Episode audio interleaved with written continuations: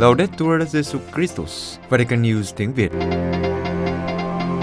Radio Vatican, Vatican News tiếng Việt.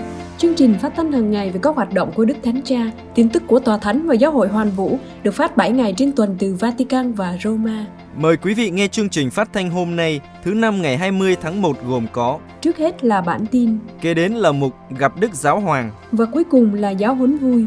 Bây giờ kính mời quý vị cùng Văn Cương và Vũ Tiên theo dõi tin tức.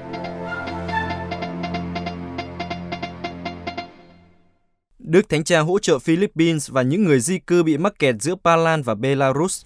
Vatican, theo thông cáo của Bộ Phục vụ Phát triển Con Người Toàn diện được đưa ra hôm thứ Ba ngày 18 tháng 1, Đức Thánh Cha đã quyết định hỗ trợ 100.000 euro cho người dân Philippines bị ảnh hưởng bởi siêu bão Rai và 100.000 euro cho những người di cư đang bị mắc kẹt ở biên giới giữa Ba Lan và Belarus. Cơn bão Rai đổ bộ vào Philippines với cường độ mạnh bất thường, theo nguồn tin của Liên Hiệp Quốc, ảnh hưởng khoảng 8 triệu người ở 11 khu vực và gây thiệt hại đáng kể về vật chất.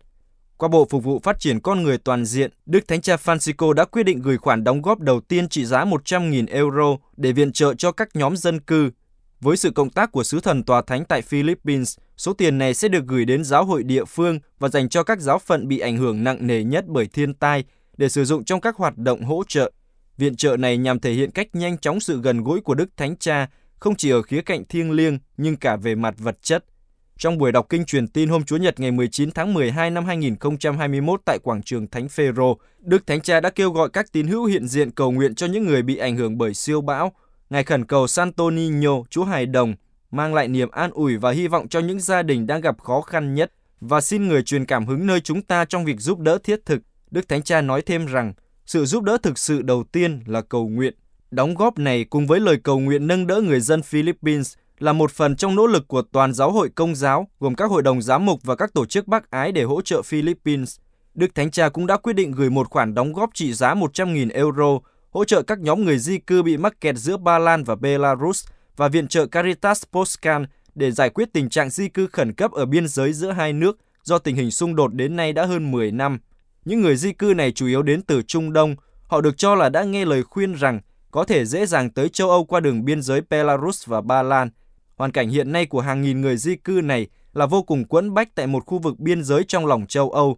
Hiện thực này đang đẩy Ba Lan và Belarus phải đối diện ngày càng căng thẳng giữa một bên là tinh thần quốc gia, bảo vệ lãnh thổ và một bên là lòng trắc ẩn trước một thảm họa nhân đạo. Những người di cư này đang phải chịu đựng rét cóng, thiếu ăn và thuốc men, quê cụm tại biên giới giữa Belarus và Ba Lan cũng là cửa ngõ vào Liên minh châu Âu. Lần đầu tiên Đức Thánh Cha trao thừa tác vụ đọc sách và giúp lễ cho nữ giới. Vatican trong thánh lễ Chúa Nhật thứ ba mùa thường niên sắp tới ngày 23 tháng 1 Chúa Nhật lời Chúa được cử hành tại đền thờ Thánh Phêrô. Lần đầu tiên Đức Thánh Cha sẽ trao các thừa tác vụ đọc sách và giúp lễ cho một số nữ giáo dân. Đức Thánh Cha sẽ cử hành thánh lễ vào lúc 9 giờ 30 sáng với sự tham dự tối đa của khoảng 2.000 tín hữu cho các biện pháp an toàn sức khỏe đang được áp dụng. Theo thông cáo hôm 18 tháng 1 của Hội đồng Tòa Thánh tái truyền giảng tin mừng, trong thánh lễ sẽ có những thời khắc ý nghĩa. Đức Thánh Cha sẽ trao cho những người tham dự một cuốn sách, trong đó có giải thích của các giáo phụ về chương 4 và 5 của tin mừng Thánh Luca. Đức Thánh Cha muốn nhấn mạnh trách nhiệm của các tín hữu phải gia tăng sự hiểu biết về sách thánh và làm cho nó sống động bằng việc không ngừng chuyển trao nó và học hiểu nó. Đặc biệt, trong thánh lễ, một số giáo dân nam và lần đầu tiên một số giáo dân nữ sẽ được trao thừa tác vụ đọc sách và giúp lễ. Trong thông tư Spiritus Domini, thần khí của Thiên Chúa, được ban hành ngày 10 tháng 1 năm 2021 và thư của Đức Thánh Cha gửi Tổng trưởng Bộ Giáo lý Đức Tin, Đức Thánh Cha quyết định rằng các thừa tác vụ đọc sách và giúp lễ được trao cho các giáo dân nam và nữ theo một hình thức cố định và được thiết lập chính thức qua một bài sai. Trước đây, hai thừa tác vụ đọc sách và giúp lễ chỉ dành cho nam giới bởi vì nó được xem như bước chuẩn bị cho việc lãnh nhận thánh chức. Cụ thể, trong thánh lễ, hai người từ miền Amazon ở Peru và một số ứng viên từ Brazil, Ghana, Ba Lan và Tây Ban Nha sẽ được Đức Thánh Cha chính thức trao thừa tác vụ giáo lý viên, trong khi thừa tác vụ đọc sách sẽ được Đức Thánh Cha trao cho một số giáo dân nam nữ từ Hàn Quốc, Pakistan, Ghana và Ý. Mỗi thừa tác vụ sẽ được trao qua một nghi thức do Bộ Phụng tự và Kỷ luật bí tích soạn thảo. Trước bài giảng của Đức Thánh Cha, các ứng viên sẽ được xướng danh và giới thiệu với giáo hội. Sau bài giảng, những người được trao thừa tác vụ đọc sách sẽ được trao sách Kinh Thánh, lời Chúa mà họ được mời gọi loan báo, còn các giáo lý viên sẽ được trao một thánh giá, một bản sao của thánh giá mục tử được Thánh Phaolô 6 sử dụng đầu tiên và sau đó là Đức Gioan Phaolô 2. Thông cáo của Hội đồng Tòa Thánh tái truyền giảng tin mừng nhắc rằng Chúa Nhật lời Chúa được Đức Thánh Cha Francisco thiết lập nhằm đề cao sự hiện diện của Chúa trong đời sống các tín hữu. Thiên Chúa thực sự bước đi với chúng ta và hiện diện qua lời Chúa, như được diễn giả trong logo của Chúa Nhật lời Chúa, lấy cảm hứng từ câu chuyện các môn đệ trên đường Emmaus khi đang đi trên hành trình, họ đã đọc lại sách thánh cùng với Chúa và điều này giúp họ được dạy dỗ và lòng trí họ được soi sáng. Đức Hồng Y Quốc vụ Khanh Tòa Thánh và Đức Tổng Giám mục Phụ tá dương tính với COVID-19. Vatican, Đức Hồng Y Pietro Parolin Quốc vụ Khanh Tòa Thánh và Đức Tổng Giám mục Ega Benyabara, Phụ tá Quốc vụ Khanh Tòa Thánh, dương tính với COVID-19. Hiện nay hai vị đang cách ly tại căn hộ của các ngài trong nội thành Vatican. Theo ông Matteo Bruni, Giám đốc phòng báo chí Tòa Thánh, trong khi Đức Hồng Y Parolin có những triệu chứng nhẹ, thì Đức Tổng Giám mục Benyapara không có triệu chứng. Đức Hồng Y Parolin và Đức Tổng Giám mục Benyapara đã tiêm đủ 3 liều vaccine. Đức Hồng Y Parolin đã làm test COVID sau khi có triệu chứng nhẹ. Hồi đầu tuần, Đức Hồng Y Parolin đã hủy chuyến thăm EPA được dự kiến vào ngày 6 tháng 2 để cử hành thánh lễ kỷ niệm 25 năm ngày qua đời của Đức cha Aristide Birovano. Mới đây, Vatican đã đưa ra các biện pháp mới ngừa COVID. Các nhân viên không có Green Pass hợp lệ hay không có xác nhận lành bệnh sau khi nhiễm COVID sẽ không thể đến nơi làm việc. Quy định này cũng áp dụng cho các cộng tác viên bên ngoài và các nhân viên của các công ty bên ngoài, các khách viếng thăm. Việc sử dụng khẩu trang FFP2 là bắt buộc tại các nơi trong nhà. Đức Hồng Y Parolin đã ký xác lệnh mới vào tháng 12 và nhấn mạnh rằng đây là những quy tắc mới được quyết định vì tình hình khẩn cấp y tế hiện tại tiếp tục và tồi tệ hơn và cần phải áp dụng các biện pháp thích hợp hơn để chống lại nó và đảm bảo thực hiện an toàn các hoạt động. Các giám mục Hoa Kỳ mời gọi mọi người sống theo chứng tá ngôn sứ của Martin Luther King. Washington, thứ hai ngày 17 tháng 1, người Mỹ tổ chức lễ tưởng nhớ vinh danh nhà lãnh đạo dân quyền Martin Luther King. Các giám mục Hoa Kỳ kêu gọi mọi người thiện trí tiếp tục noi gương chứng tá ngôn sứ của nhà lãnh đạo này, dấn thân cho bình đẳng và công bằng xã hội. Martin Luther King bị ám sát vào ngày 4 tháng 4 năm 1968 vì những hoạt động cho quyền con người. Từ năm 1983, mỗi năm vào thứ hai của tuần thứ ba tháng 1, Hoa Kỳ tổ chức lễ tưởng nhớ vinh danh ông. Năm nay, nhân dịp này trong một tuyên bố, Đức Tổng giám mục Jose Gomez của Tổng giáo phận Los Angeles, Chủ tịch Hội đồng Giám mục kêu gọi mọi người thiện chí tiếp tục theo chứng tá ngôn sứ của nhà hoạt động dân quyền về bất bạo động và tình huynh đệ. Ngài nói rằng, nhà hoạt động xuất chúng cần được nhớ đến không chỉ vì ông đã theo đuổi công lý, nhưng vì cách ông theo đuổi. Thực tế, Martin Luther King đã được thúc đẩy bởi cái nhìn kinh thánh về lẽ phải và sự thật, một cái nhìn mà ông hiểu rằng phải được suy tư trong các tài liệu thành lập quốc gia. Martin Luther King tin vào điều mà ông gọi là tín ngưỡng Mỹ, niềm tin được những người sáng lập quốc gia thể hiện. Mọi người đều được tạo dựng bình đẳng và được Thiên Chúa ban một phẩm giá thánh thiêng và các quyền không thể phủ nhận được đối với cuộc sống tự do và bình đẳng. Đức Tổng giám mục Gomez lưu ý rằng hơn 54 năm sau khi Martin Luther King qua đời, nước Mỹ phải đối diện với nhiều thách đố, gồm đại dịch đang diễn ra, các vấn đề bất bình đẳng kinh tế và phân biệt chủng tộc, bạo lực trong cộng đồng và cuộc đấu tranh chào đón người nhập cư và tị nạn. Ngài cũng nhận xét thêm rằng trong những năm gần đây, quốc gia cũng trở nên phân cực và chia rẽ hơn. Vì thế, hướng đến tương lai, Chủ tịch Hội đồng Giám mục kêu gọi người Mỹ tiếp tục học hỏi sự khôn ngoan của Martin Luther King, đặc biệt là sự dấn thân của ông đối với các mối phúc của Chúa Giêsu cũng như các nguyên tắc bất bạo động và tình thương đối với kẻ thù. Nhắc đến lá thư từ nhà tù Birmingham của nhà hoạt động dân quyền viết trong năm 1963, Đức Tổng giám mục nói, Martin Luther King nhắc nhở chúng ta rằng chúng ta là anh chị em, là một phần của một mạng lưới tốt đẹp của các tương quan chăm sóc lẫn nhau. Mỗi người chúng ta phụ thuộc vào người khác, cũng như những người khác phụ thuộc vào chúng ta. Chúng ta hãy cùng tiến bước trong tinh thần huynh đệ và liên đới, tiếp tục công việc của Martin Luther King cho bình đẳng và công lý. Các giám mục châu Âu chúc mừng tân Chủ tịch Nghị viện châu Âu. Luxembourg, Đức Hồng Y John Claude Ulrich, Chủ tịch Ủy ban các hội đồng giám mục của Liên minh châu Âu, đại diện các giám mục châu Âu, chúc mừng bà Roberta Metsola được chọn làm Chủ tịch Nghị viện châu Âu và nhận định đây là một chọn lựa hy vọng của Nghị viện. Thứ ba ngày 18 tháng 1, với kết quả 458 phiếu ủng hộ trên 616 phiếu hợp lệ, bà Metsola đã vượt qua hai ứng viên khác trở thành Chủ tịch Nghị viện châu Âu, thay thế ông David Sassoli qua đời tuần trước. Bà Metsola người Manta, năm nay 43 tuổi, là nhà lập pháp trẻ nhất và là người phụ nữ thứ ba từng lãnh đạo Nghị viện châu Âu. Là một người mẹ của bốn đứa con, bà kịch liệt phản đối hành vi phá thai dù quan điểm này cũng khiến bà bị chỉ trích. Tham gia Nghị viện châu Âu từ năm 2013, bà Metsola là một trong những người vận động tích cực nhất có nhiều đóng góp cho việc Malta trở thành một thành viên của Liên minh châu Âu. Trong một tuyên bố, Đức Hồng Y Jean-Claude Hollerich, Chủ tịch Ủy ban các hội đồng giám mục của Liên minh châu Âu, thay mặt các giám mục châu Âu gửi lời chúc mừng đến bà Roberta Metsola, Đức Hồng Y viết, Tôi muốn gửi lời chúc mừng chân thành tới bà Roberta Metsola về việc bà được bầu làm Chủ tịch Nghị viện châu Âu. Chúng tôi đã có cơ hội làm việc với bà và chúng tôi nhận ra những phẩm chất của bà. Là một người tài giỏi, chắc chắn bà sẽ có thể thực hiện vai trò thể chế quan trọng này một cách xuất sắc. Chúng tôi mong muốn tiếp tục sự hợp tác này vì công ích, đưa các tổ chức công đến gần hơn với công dân châu Âu, làm cho những người trẻ trở thành nhân vật chính của nền chính trị châu Âu và thúc đẩy các chính sách tập trung vào con người, gia đình và cộng đồng. Đức Tổng giám mục Charles Cicluna của Tổng giáo phận Manta cũng gửi lời chúc mừng đến bà Roberta Metsola.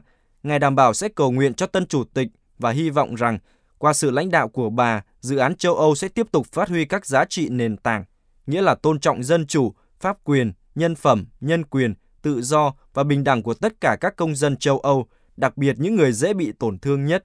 Giám mục phụ tá của Manta, Đức cha Joseph Galea Kumi, cho rằng đây là một dấu hiệu tốt cho tất cả mọi người. Ngài nhấn mạnh rằng bà Metsola là một người mẹ và là một chính trị gia nghiêm túc, liên kết chặt chẽ với các giá trị dân chủ của châu Âu, tôn trọng nhân quyền và người thiểu số. Theo Ngài, đây là một bước tiến trong quan điểm cùng nhau làm việc trước những thách đố lớn mà lục địa già đang phải đối phó. Quý vị vừa theo dõi bản tin ngày 20 tháng 1 của Vatican News tiếng Việt. Vatican News tiếng Việt Chuyên mục Gặp Đức Giáo Hoàng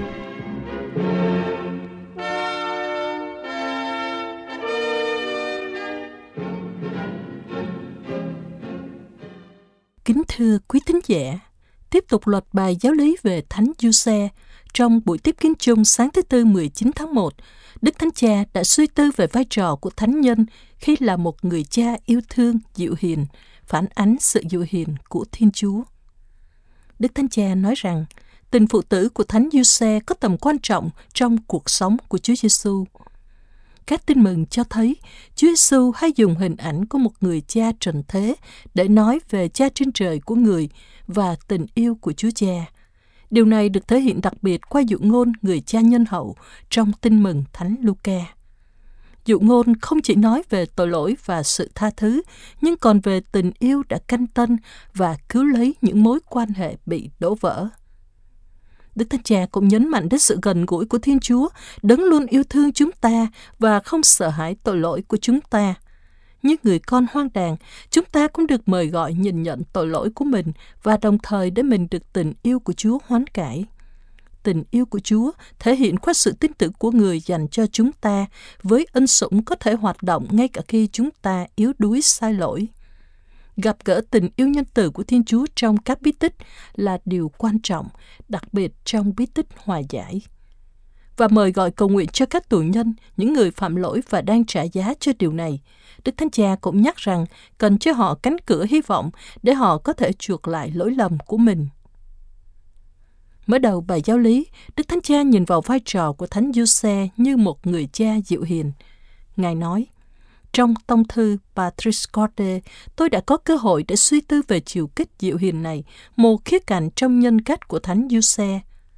Trên thực tế, mặc dù các sách phúc âm không cho chúng ta biết bất kỳ chi tiết nào về cách thánh nhân thể hiện tình phụ tử của Ngài, nhưng chúng ta có thể chắc chắn rằng sự công chính của Ngài cũng được thể hiện trong cách Ngài dạy dỗ Chúa Giêsu. Thánh Giuse đã thấy Chúa Giêsu lớn lên từng ngày, thêm khôn ngoan, cao lớn và thêm ân nghĩa đối với Thiên Chúa và người ta. Như Thiên Chúa đã làm với Israel, với Chúa Giêsu, Thánh Giuse cũng cầm tay dạy bước đi. Ngài đối xử như một người cha nâng con mình lên áp vào má, cúi xuống gần và cho ăn. Định nghĩa của Kinh Thánh cho thấy tương quan giữa Thiên Chúa với dân Israel thật là đẹp và chúng ta nghĩ rằng đây cũng là tương quan giữa Thánh Giuse và Chúa Giêsu. Đức Thánh Cha nhắc rằng các sách tin mừng chứng thực Chúa Giêsu luôn dùng từ cha để nói về Thiên Chúa và tình yêu của người. Nhiều dụ ngôn có nhân vật chính là một người cha. Một trong những dụ ngôn nổi tiếng nhất chắc chắn là dụ ngôn người cha nhân hậu được Thánh sử Luca kể lại. Dụ ngôn này không chỉ nhấn mạnh kinh nghiệm về tội lỗi và sự tha thứ, mà còn nhấn mạnh đến cách thức mà sự tha thứ dành cho người đã làm điều sai trái. Phúc âm viết, trong khi anh ta còn ở đằng xa, thì người cha đã trông thấy, ông chặn lòng thương, chạy ra ôm cổ anh ta và hôn lấy hôn đẻ. Người con đã mong đợi một sự trừng phạt, một công lý, mà nhiều nhất chỉ có thể cho anh ta một vị trí của một trong những người đầy tớ. Nhưng anh ta thấy mình được bao bọc trong vòng tay của cha mình. Sự dịu dàng là một cái gì đó lớn hơn cách lý luận của thế gian. Đó là một cách thực thi công lý cách bất ngờ. Đức Thanh Cha nhắc các tín hữu. Đó là lý do tại sao chúng ta không bao giờ được quên rằng Thiên Chúa không sợ hãi vì tội lỗi của chúng ta. Hãy ghi nhớ điều này. Thiên Chúa không sợ tội lỗi của chúng ta bởi vì người vĩ đại hơn tội lỗi của chúng ta. Người là cha, là tình yêu, dịu hiền. Người không sợ lỗi lầm, sự sa ngã của chúng ta, nhưng người sợ trái tim khép kín của chúng ta. Bởi vì chúng ta thiếu niềm tin vào tình yêu của người. Có một sự dịu dàng tuyệt vời trong kinh nghiệm về tình yêu của Thiên Chúa. Và thật đẹp khi nghĩ rằng người đầu tiên truyền thực tế này cho Chúa Giêsu chính là Thánh Du-xe. Thực tế là những điều của Thiên Chúa luôn đến với chúng ta qua trung gian kinh nghiệm của con người. Đức Thanh Cha kể lại một vở nhạc kịch về chủ đề người cha nhân hậu, được thực hiện bởi một nhóm những kịch sĩ trẻ, một nhóm các bạn trẻ nhạc pop, được đánh động bởi một dụ ngôn, Ngài chia sẻ. Và họ đã làm tốt điều đó. Khi một người bạn nghe đứa con xa cha nói rằng muốn về nhà nhưng sợ cha đuổi đi và trừng phạt anh ta, người bạn nói với anh ta trong vở opera nhạc pop đó rằng hay gửi một người đưa tin và nói rằng bạn muốn về nhà. Nếu cha bạn đón nhận bạn, ông sẽ đặt một chiếc khăn tay lên cửa sổ, cửa sổ mà bạn sẽ nhìn thấy ngay khi bạn gần đến. Và vở kịch với những bài hát và điệu múa tiếp tục cho đến khi người con trai bước vào con đường cuối cùng và nhìn thấy ngôi nhà. Và khi anh nhìn lên, anh thấy ngôi nhà đầy những chiếc khăn tay màu trắng.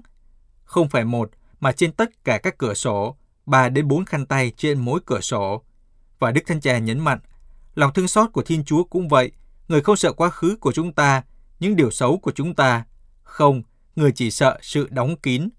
Vì vậy, tất cả chúng ta đều có chuyện để tính sổ, nhưng tính sổ với Thiên Chúa là một điều tuyệt vời, bởi vì chúng ta bắt đầu nói và người ôm chúng ta vào lòng, sự dịu dàng. Vì vậy, chúng ta có thể tự hỏi rằng liệu chính chúng ta có kinh nghiệm về sự dịu dàng này chưa? Và liệu chúng ta có trở thành chứng nhân của nó hay không?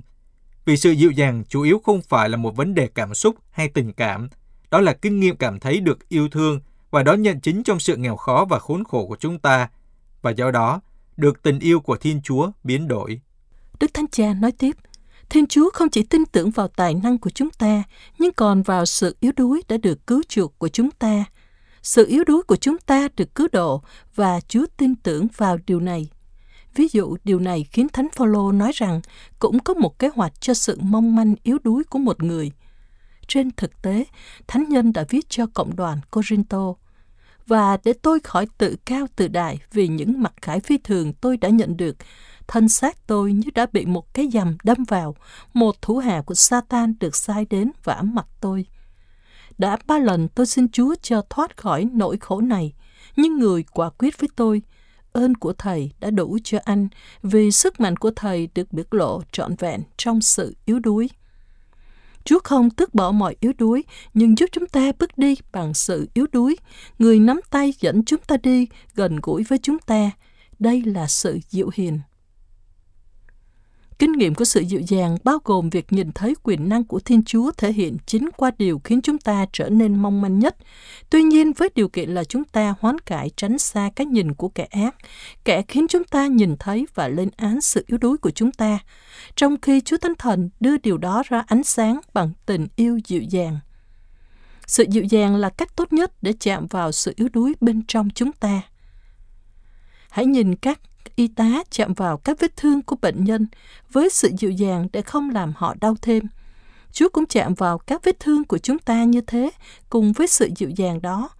Đó là lý do tại sao việc gặp gỡ lòng thương xót của Thiên Chúa, đặc biệt là trong bí tích hòa giải, trong cầu nguyện cá nhân với Chúa, nơi chúng ta cảm nghiệm được sự thật và lòng dịu dàng của người, là điều quan trọng. Nghịch lý thay, kẻ ác cũng có thể nói sự thật với chúng ta, Hắn là kẻ nói dối nhưng cố nói chúng cho biết sự thật để dẫn chúng ta đến sự dối trá. Hắn làm vậy chỉ để lên án chúng ta. còn Chúa nói cho chúng ta sự thật và đưa tay cứu độ chúng ta. Chúng ta biết rằng sự thật của Thiên Chúa không lên án, nhưng đón nhận, ôm lấy chúng ta, nâng đỡ và tha thứ cho chúng ta. Thiên Chúa luôn tha thứ. Anh chị em hãy ghi nhớ điều này. Chúng ta là những người mệt mỏi cầu xin ơn tha thứ, nhưng Thiên Chúa luôn tha thứ. Đức Thánh Cha mời gọi các tín hữu đối chiếu mình với tình phụ tử của Thánh Du Xe, tấm gương của tình phụ tử của Thiên Chúa và tự hỏi xem chúng ta có để cho Chúa yêu thương chúng ta bằng sự dịu dàng của người. Biến đổi mỗi người chúng ta thành những người nam và người nữ có khả năng yêu thương theo cách này hay không? Ngài nói, nếu không có cuộc cách mạng về sự dịu dàng này, chúng ta có nguy cơ bị giam cầm trong một công lý không cho phép chúng ta dễ dàng trỗi dậy và nó gây nhầm lẫn giữa sự cứu chuộc với sự trừng phạt. Vì lý do này, hôm nay tôi muốn đặc biệt tưởng nhớ đến các anh chị em của chúng ta đang ở trong tù. Đúng là những người đã làm sai phải trả giá cho lỗi lầm của mình, nhưng cũng đúng là những người đã làm sai sẽ có thể chuộc lại lỗi lầm của mình. Không thể lên án nếu không có cửa sổ hy vọng. Mọi sự lên án luôn có một cửa sổ hy vọng. Chúng ta hãy nghĩ đến những anh chị em của mình trong tù và hãy nghĩ đến sự dịu dàng của Thiên Chúa dành cho họ và cầu nguyện cho họ để họ có thể tìm thấy trong cửa sổ hy vọng đó một lối thoát để hướng tới một cuộc sống tốt đẹp hơn. Cuối cùng, Đức Thánh Cha mời các tín hữu cùng đọc lời cầu nguyện này. Lạy Thánh Du Xe, người cha dịu hiền, xin dạy chúng con chấp nhận rằng chúng con được yêu thương chính trong sự yếu đuối nhất của chúng con. Xin giúp chúng con đừng đặt điều gì ngăn cản giữa sự nghèo khổ của chúng con và tình yêu vĩ đại của Thiên Chúa.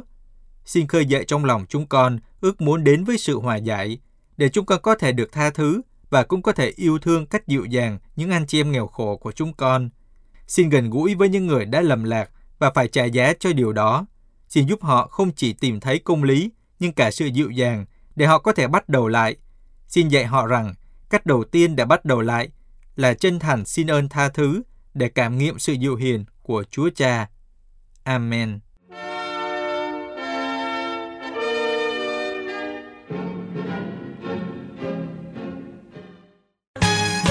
Vatican News tiếng Việt Chuyên mục Giáo huấn vui Trần Đình và anh Huy. Xin chào quý vị trở lại với giáo huấn vui của Vatican News tiếng Việt. Chúng ta đang tìm hiểu tông huấn niềm vui của tình yêu về đời sống hôn nhân và gia đình kỳ số 65 từ số 223 đến số 226. Và tuần trước thì mình nói về đồng hành trong những năm đầu của đời sống hôn nhân. Ừ. Và cậu thấy có cái gì đặc biệt để nhắc lại không? Đó là tao thấy có một cái sự rất ư là đặc biệt. Là gì? Đó là cái gì lần đầu cũng đặc biệt hết trơn. Ví dụ nó có sắp bắt có chứng nè. Lần đầu tiên đến trường nè. À, khóc nhè nguyên buổi luôn. Ngày đầu tiên đi học mẹ, mẹ dắt tay đến trường. em vừa đi vừa khóc. mẹ, mẹ đánh đòn rồi. em im. Mẹ đánh đòn em im đấy à, thì toàn rồi. rồi. Rồi cái gì nữa? Rồi ờ, thì ông tự ông nhớ thì cái gì lần đầu nữa? À, rước lễ lần đầu này. Đúng rồi rước lễ lần đầu. Rồi à, À, lần đầu biết yêu nè đúng không? Đó cái này rồi. tôi có kinh nghiệm trong làm gì có à, chà, chà. rồi lần đầu làm chuyện ngu này. Là chuyện gì? Ờ, ăn ớt hiểm nguyên trái này. Okay. nhớ suốt đời luôn. Nhớ suốt đời đó. Vậy nên có thể nói là những năm đầu đời hôn nhân cũng rất ư là đáng nhớ. Nhớ nhớ suốt đời luôn. Mà quan trọng là phải làm sao để vượt qua những cái thách đố ban đầu những cái thủa mà nhớ đời đấy đúng rồi. Chứ mà chưa qua hết sông mà cầu đã gãy thì các cụ bảo là quả là đáng tiếc. Đấy. cái thủa ban đầu lưu luyến ấy ngàn năm hồ dễ mấy ai quên. Đấy, hôm nay văn thơ trần đỉnh lần đầu làm thơ quý vị nên ờ, rất là đặc biệt. Vậy nên kỳ này đức thánh cha mới nêu cho chúng ta một số cái cách thức. Ừ. đó ngài rất là cụ thể mà cũng có thể gọi là nguồn trợ lực ừ. để chúng ta vừa đi trên cầu mà vừa biết cách gia cố thêm cho cầu nữa. Đó chứ phải là quá chắc luôn rồi đúng không? quá chắc nữa. Đặc biệt là đi cầu khỉ không dễ đâu nữa rất là khéo léo. Rồi vậy chúng ta sẽ vào bài mới tựa đề của kỳ lần này là một số nguồn lực ở đây á, phải hiểu là nguồn lực trợ giúp á nên à. vậy tôi gọi là nguồn trợ lực á ừ, à. đúng rồi số 223 các nghị phụ thượng hội đồng đã cho thấy những năm đầu tiên của đời sống hôn nhân là một thời kỳ rất quan trọng và tế nhị Đấy. mà trong đó thì các đôi vợ chồng phải ngày càng ý thức hơn về những thách đố và ý nghĩa của đời sống hôn nhân của mình. Bởi vì thế Đức Thanh Cha nói cần có một sự đồng hành một vụ tiếp theo ngay sau khi cử hành bí tích đó là wow. lễ cưới xong không phải là cưới là đếm tiền rồi nó đếm tiền đúng rồi tôi thấy là việc này rất cực kỳ quan trọng ừ. bởi vì đám cưới xong thì người ta mới thấy gọi là bộ mặt thật đấy phát hiện ra nhiều điểm hay mà cũng uh, bắt đầu dần dần phát hiện ra nhiều điểm yếu đúng không ví dụ như ông bạn của tôi chẳng hạn ừ. ông ấy vừa mới lấy vợ xong ừ. thì ông phát hiện là cái cô bé này á là không biết nấu ăn à, thế ông ngày bảo, trước là post facebook toàn là hình à, món ăn không đúng không đấy. À. rồi ông bảo là em ơi tại sao em không học nấu ăn trước khi ừ. về nhà chồng? Rồi cô trả lời sao? Lần sau em học. Ghê okay, dọa luôn cái dọa có lần sau luôn. Bởi vậy mới nói á là yêu em á thì anh tưởng em khờ. À. cưới về mới biết em khờ ôn khôn. Đấy là chưa kể mấy ông còn than thở với tôi á.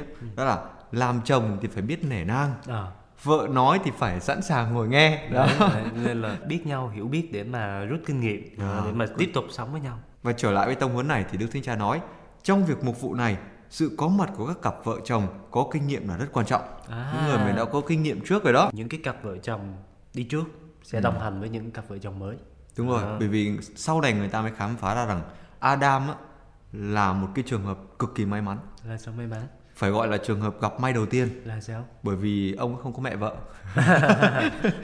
Thôi ừ, tám nhiều quá trở lại đi. Nào bây giờ mình đang nói đến các cặp vợ chồng có kinh nghiệm đồng hành với các đôi vợ chồng mới ở tại giáo xứ chứ đâu đúng không? Ừ. giáo xứ ông có cái nhóm gọi là gia đình trẻ không? Cái này chỉ có thế giới trẻ thôi thế hoặc là trẻ không? gia đình sống đạo thôi. Vậy thì ông đề nghị cho xứ lập uh, gia đình trẻ đi. Tức Chắc là tự... những cái đôi vợ chồng mới cưới á à. họ lập thành một nhóm xong họ mời những cái đôi vợ chồng uh, thâm niên đó. À, à, kinh nghiệm 50 60 năm đúng không? Mỗi tháng chia sẻ một buổi. Đấy, giải đáp mọi thắc mắc. À. Đấy, mời cha xứ ra ngoài đứng luôn. Ôi trời trời. Hồi đó họ có mời tôi, hồi đó tôi giúp xứ họ có mời tôi vào tham dự mà. Rồi ông làm gì?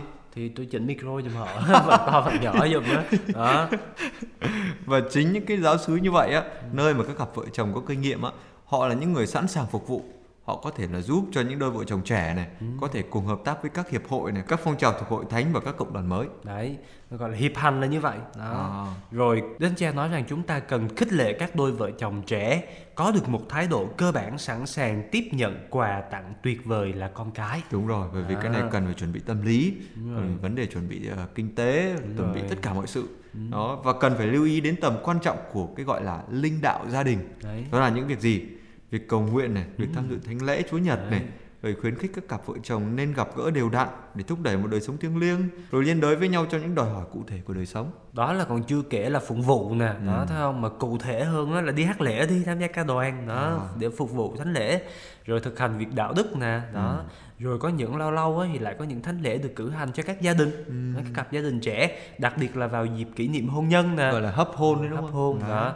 và đó là những điều phải nói là rất quan trọng mà đức thánh cha đề cập để mà thúc đẩy việc loan báo tin mừng qua gia đình à.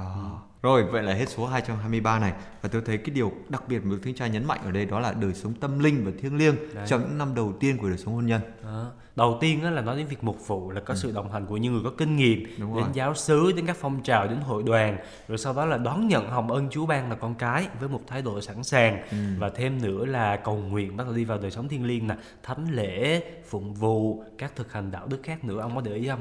Đôi vợ chồng nào mà cả vợ chồng mà rủ nhau đi ca đoàn hạnh phúc lắm. Sâu xa hơn tớ đảm bảo với cậu là vợ chồng trẻ nào á ừ. mà thường xuyên chở nhau đi lễ. Đấy. Sau sau lễ mà còn ngồi lại cầu nguyện ừ, rồi, rồi làm phút hồi tâm chung với nhau. rồi chờ đón con học giáo lý xong ui giờ thì tớ phải nói là sống với nhau cho đến hết sống thì thôi. Hết sống thì thôi. Chuẩn không cần chỉnh luôn ủa mà tôi thấy nó dư thừa sao không ơi? Gì mà sống với nhau đến hết sống nghĩa là sống với nhau cho đến lúc chia tay á hả? Không nghĩ tôi muốn nói là cho đến khi cái chết chia lìa chúng ta. Trời Đấy. ơi mới người ta mới lấy nhau về mà nói cái chết gì ở đây em cứ nói răng long đầu bạc đi à. không? Đó. Còn ngoài ra đó không có một cái sự gì trên thế gian này có thể chia tay được một cái đôi vợ chồng đạo đức thánh thiện đi lễ với nhau. Trừ một trường hợp. Trường hợp gì? Đó là giữ lời hứa một cách quá khích. Là như thế nào? Lời hứa đó là chồng em trước khi cưới. Anh ấy hứa là sẽ cho em một cuộc sống tươi đẹp như trong phim. Trời ơi vậy là quá tốt rồi. Để đấy lời hứa đúng không? Đúng rồi. Nhưng mà không may cho cô bé này là anh này ảnh giữ lời hứa quá nhiệt tình.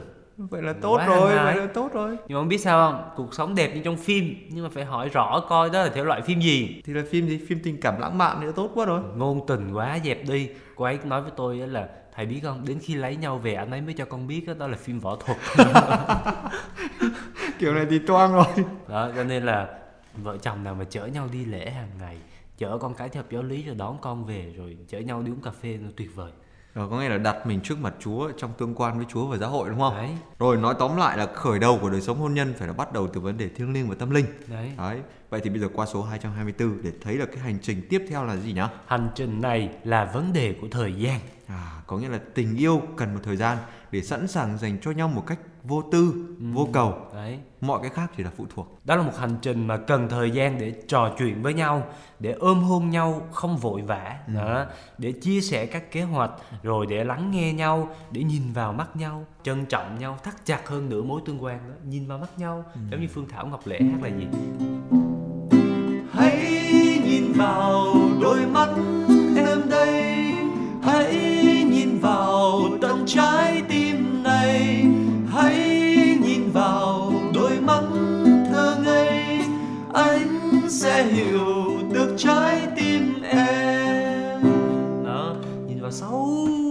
trái tim luôn mới hiểu được. Đúng rồi phải nhìn sâu vào để mới thắt chặt những mối tương quan đúng không? Bởi vì làm sao? Bởi vì khi nhịp sống cuồng nhiệt của xã hội này hoặc những cái lúc bận rộn ừ. nó gây áp lực cho chính cái vấn đề của cuộc sống. nó che mờ đôi mắt để không Trời. thể còn nhìn vào trái tim nhau được mà. Đó mà chỉ và nhìn vào được những cái ánh mắt giận dữ trời, trời. ánh mắt buồn phiền chỉ nghe được những lời than thở. Wow. đó. sao mà ông có vẻ ngưỡng mộ tôi vậy? Tôi thấy là sao bữa nay ông có vẻ là thơ ca lãng mạn đấy nhỉ? Thơ ca gì tôi nói thực tế thôi tôi wow. làm việc uh, giáo huấn vui với ông mấy năm rồi tôi hiểu chứ. Toàn đôi mắt buồn phiền không giận dữ than thở cái kiểu. Rất là đấy. rất là thực tế. Rồi cái lúc đấy thì đức thanh trà bảo cái thời gian của đôi bạn ấy sống bên nhau mà không có chất lượng ừ. đấy mà chỉ toàn là vấn đề thôi đấy lúc đó có thể nói là người ta chỉ chia sẻ với nhau cái không gian vật lý thôi à. là cái nơi trốn thôi à. mà chẳng có chú ý gì đến nhau có nghĩa là không dành cho nhau những khoảng trống trong lòng mình đúng rồi không gian tâm lý đó đúng à. thành ra là các tác viên mục vụ ở đây không chỉ là các cha xứ nha ừ. mà là tất cả những người được gọi là tác viên mục vụ và các nhóm gia đình đó cần giúp các đôi vợ chồng trẻ hoặc non yếu ừ.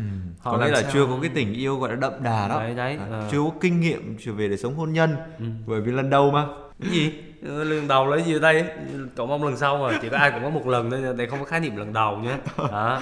Thì đó tôi muốn nói là cần phải giúp đỡ những người mà gọi là mới bắt đầu Đấy, mới bắt đầu chứ không được dùng từ lần đầu bởi vì không có lần thứ hai. Đó.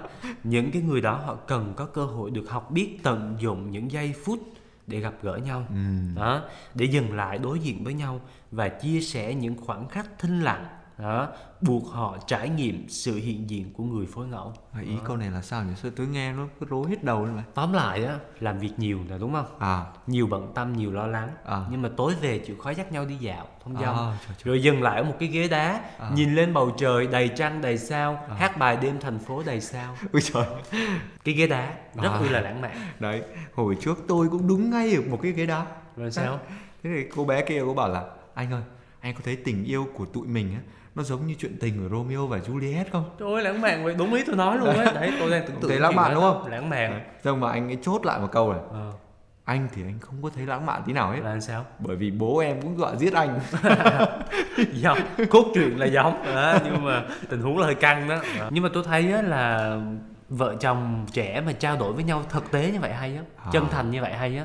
Thậm chí là nếu mà có buồn phiền gì với gia đình hai bên á ừ. chia sẻ tâm sự với nhau như vậy. Đúng rồi. Đó. chứ không thôi cứ để ngâm âm ỉ á. Càng đúng không? Ừ. thì chính lúc đấy là những cái khoảng lặng để có thể chia sẻ với nhau. Đấy. cả những niềm vui nỗi buồn. Đấy. Chẳng những cái điều mà không vui vẻ gì. Khoảng lặng ấy mà không chịu á là có ngày thành khoảng lặng luôn. À nghĩa nghĩa là sao? Là, là chiến, chiến tranh, lạnh, lạnh ấy, đúng không? đấy. Các cụ bảo rồi khi mà tình yêu mà tan vỡ đấy. thì lọ mỡ cũng chưa đôi được lọ mỡ mà chưa đôi được cũng hay á. Cho nên đó là khi nào mà thấy là chiến tranh lạnh đóng băng mối à. tương quan không nói chuyện được với nhau là phải tìm cách làm tan băng ngay. Là như thế nào? Rủ nhau đi xem phim. Wow. rủ nhau đi nghe nhạc. Rồi ăn kem. Ăn kem đấy, đấy trời quá chuẩn rồi. Kem đóng băng thêm không? Lạnh đến mồ không nhưng mà ông cứ rủ tôi đi ăn kem đi tôi biết là dạo này với tôi không có chiến tranh lạnh đúng không? Đó, âm ỉ rồi không? Đấy các cụ bảo rồi thời gian đó là quý như vàng luôn. Nên nó phải là, em ơi, có bao nhiêu? 60 năm cuộc đời 20 năm đầu, sung sướng không bao lâu 20 năm sau, sầu hương cao vời vời 20 năm cuối là bao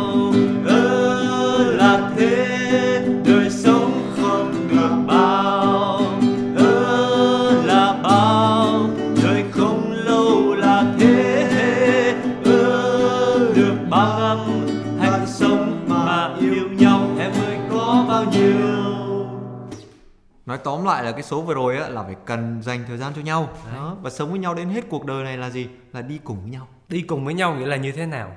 Là nói chuyện với nhau ừ. là không hôn vội vã à. là lắng nghe nhau. Cấm nghe một nửa hiểu một phần tư rồi suy ra gấp 4 nhưng mà phải kiên nhẫn cùng à. nhau lắng nghe chia sẻ các kế hoạch không có được độc tài áp đặt. Hay là tiền trảm hậu tấu. Này căng à đó. Hay là có thời gian để nhìn vào mắt nhau. Cấm chớp mắt khi nhìn đó. Đấy cùng với tướng khánh cha nói vậy luôn hả?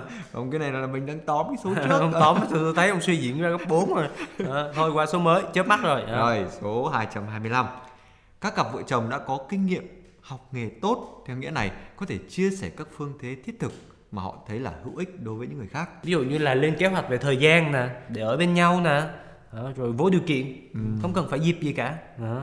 rồi à, thời gian dành cho con cái nữa đúng rồi chơi đùa với con cái đấy rồi à, lâu lâu có những cái dịp quan trọng thì nhớ đến nhau đặc biệt như là sinh nhật này hấp Đúng hôn rồi, này đấy. rồi sinh nhật của bà nội bà ngoại này. Đấy đặc biệt á là giữ không gian tâm linh chung. Trời, đó, trời, là giờ ơi. kinh gia đình. Đấy, đấy. gọi là không gian linh thánh. Đấy. Ngoài ra thì họ cũng có thể là học hỏi thêm những cái nghệ thuật những cái cách thức để có thể làm cho cái khoảnh khắc bên nhau đó nó nó thêm ý nghĩa nó phong phú hơn và cho cái việc mà giao tiếp với nhau gọi là thông truyền với nhau tốt đúng hơn. rồi. Và đức thánh cha kết luận là cái việc làm này hết sức quan trọng khi những cái điều mới lạ của thời gian đính hôn nó Đấy. dễ bị lịm tắt đi mà nhất là khi mà nó đã lịm rồi thì người ta không biết làm gì với thời gian dành cho nhau nữa Đấy, Đấy. rốt cuộc là người này hoặc là người kia sẽ tự lánh mình vào trong iPad, iPhone đấy khi mà người ta mà trốn vào cái góc kỹ thuật số của mình đó gọi là thân thiết với những người ở xa Đấy. mà lại lánh xa những người ở gần Đấy. Đấy. Và người ta sẽ kiếm những vòng tay khác hoặc là trốn tránh một sự thân mật không còn cảm thấy thoải mái nữa. trời ơi Cho nên đó là kỹ thuật số khi mà mà nó lấn sân quá sâu vào trong gia đình, lúc đó nhà sẽ không còn yêu thương. ờ giống cái kiểu mà cá thiếu muối cá ươn và thiêu Đấy. Anh vắng em thiếu yêu và thương Đấy không? Nhà mà thiếu yêu thương là chỉ còn ương với thiêu thôi. đấy, Đó, đấy. đó, đó. đó như là khi mà không còn nhìn về một hướng nữa không còn cái ghế đá ngày trước nữa Thêm một tí muối vô. Tí muối là những cái gì? Chữ muối là nó tóm hết những cái gì mà Tuấn Cha nói hôm nay. rồi. Đó. là bây giờ là số 225 này là không cần phải tóm nữa nhưng mà chốt lại đi không là phải giữ hơi ấm mỗi ngày không cần phải tìm vòng tay khác Đấy. ở bên ngoài đúng rồi Đấy.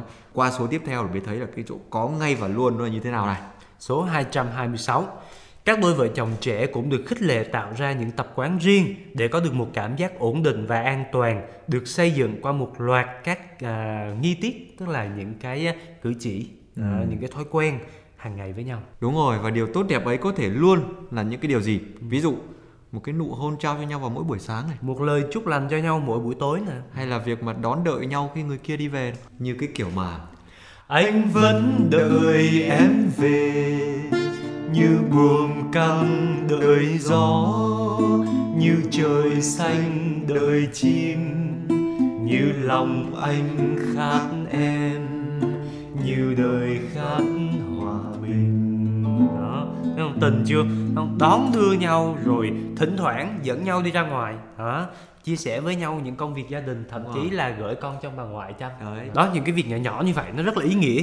Nhưng mà đồng thời đức thánh cha cũng khuyên là cũng rất hữu ích khi mà chúng ta phá đi cái sự đơn điệu của những cái thói quen bình thường bằng cách là lâu lâu tổ chức một cái cuộc lễ mừng những cái dịp đặc biệt của gia đình để có thể vui vẻ ăn mừng tưng bừng luôn. Những cái kỷ niệm kinh nghiệm tuyệt vời đấy. Và chính lúc ấy thì họ thấy rằng mình cũng cần phải có những khoảnh khắc để cùng biết ngỡ ngàng trước những cái gì gọi là ơn huệ kỳ diệu của Thiên Chúa. Đúng rồi và cũng như vậy thì cùng nhau nuôi dưỡng một cái lòng nhiệt thành về sự sống. Và khi đó thì mới có khả năng gọi là sẵn sàng đón nhận một đứa con Ừ. Khi nào mà người ta còn biết ăn mừng á là khi đó người ta còn có khả năng làm mới lại sức mạnh của tình yêu, đúng rồi. năng lượng của tình yêu. và chính cái điều đó thì nó giải phóng người ta khỏi cái sự gọi là đơn điệu và nhàm chán. Nó làm cho những thói quen thường nhật nó đượm màu sắc đượm hy vọng đượm tình yêu. Đấy, hôm nào mình đi làm ăn mừng đọc xong tông hứng thôi, à, thôi, ăn thôi, thôi, nó quá rồi. Ờ, vậy, quá rồi qua qua số mới à. Đấy, hết số 226 Số này quá cụ thể không cần tóm tắt gì nữa Chỉ cần hai chữ thôi ăn mừng. À, Đại khái là những chi tiết nhỏ như là những gia vị Ít thôi nhưng mà quan trọng. Đúng rồi dù nấu ăn là tôi không có biết. À, nhưng mà nếu nếu biết mà ăn thôi đúng không? biết ăn là chắc chắn rồi nhưng mà tôi biết một điều á là nếu mà không có gia vị như là nước mắm tương ớt bột màu các kiểu á thì đầu bếp giỏi cỡ mấy cũng đầu hàng Đấy, bột, bột canh, bột canh ở ngoài Bắc đó là quê ông là phải ăn bột canh. Đấy. À, bột canh. À, Trong miền Nam là phải bột ngọt. vậy thì theo lời khuyên của thầy anh Huy Tôi thì- không có khuyên ai ăn bột ngọt nha. không không bột canh À, bột canh. Ờ, À. thì các gia đình cũng đừng quên những cái gia vị tình yêu cho đời sống của mình Đấy. và nhớ thêm bột canh một tí vào cái canh nhá Và sẵn nói đến chữ canh thì xin quý vị canh canh vào thứ năm tuần tới nhé sẽ à. lại có chương trình giáo huấn vui xin hẹn gặp lại quý vị và các bạn vào thứ năm tuần tới trong chuyên mục giáo huấn vui của Vatican News tiếng Việt xin chào và hẹn gặp lại